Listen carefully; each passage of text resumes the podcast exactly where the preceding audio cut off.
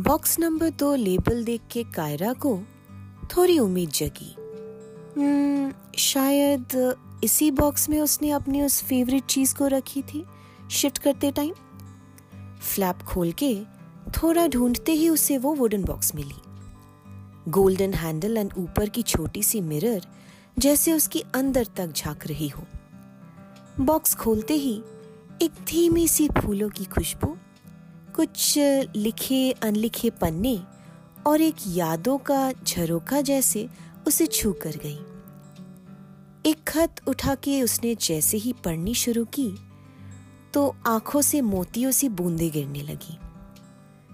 पुराने दिनों के ख्यालों में खोई कायरा को ध्रुव आज बड़ा याद आया। कॉलेज में मिले थे दोनों और फिर पक्के दोस्ती की एग्ज़ाम्पल बन गए। कभी लड़ते हुए तो कभी एक दूसरे को मनाते हुए काफ़ी साल बीत गया। और फिर एक दिन जैसे ध्रुव गायब हो गया। कोई भी लेटर ईमेल्स टेक्स्ट कहीं पे जैसे वो नहीं था। मन ही मन रूठी हुई कायरा भी अपनी ज़िंदगी में आगे बढ़ गई। पर ध्रुव का एहसास अक्सर उसे सताती। कभी कुछ कहने की कोशिश करती तो कभी बीते दिनों के नगमे सुनाती। और ऐसे ही एक वक्त ऐसा आया कि कायरा को अपने पुराने घर, यादें और सब कुछ छोड़ के एक नई बसेरा पे शिफ्ट होना पड़ा।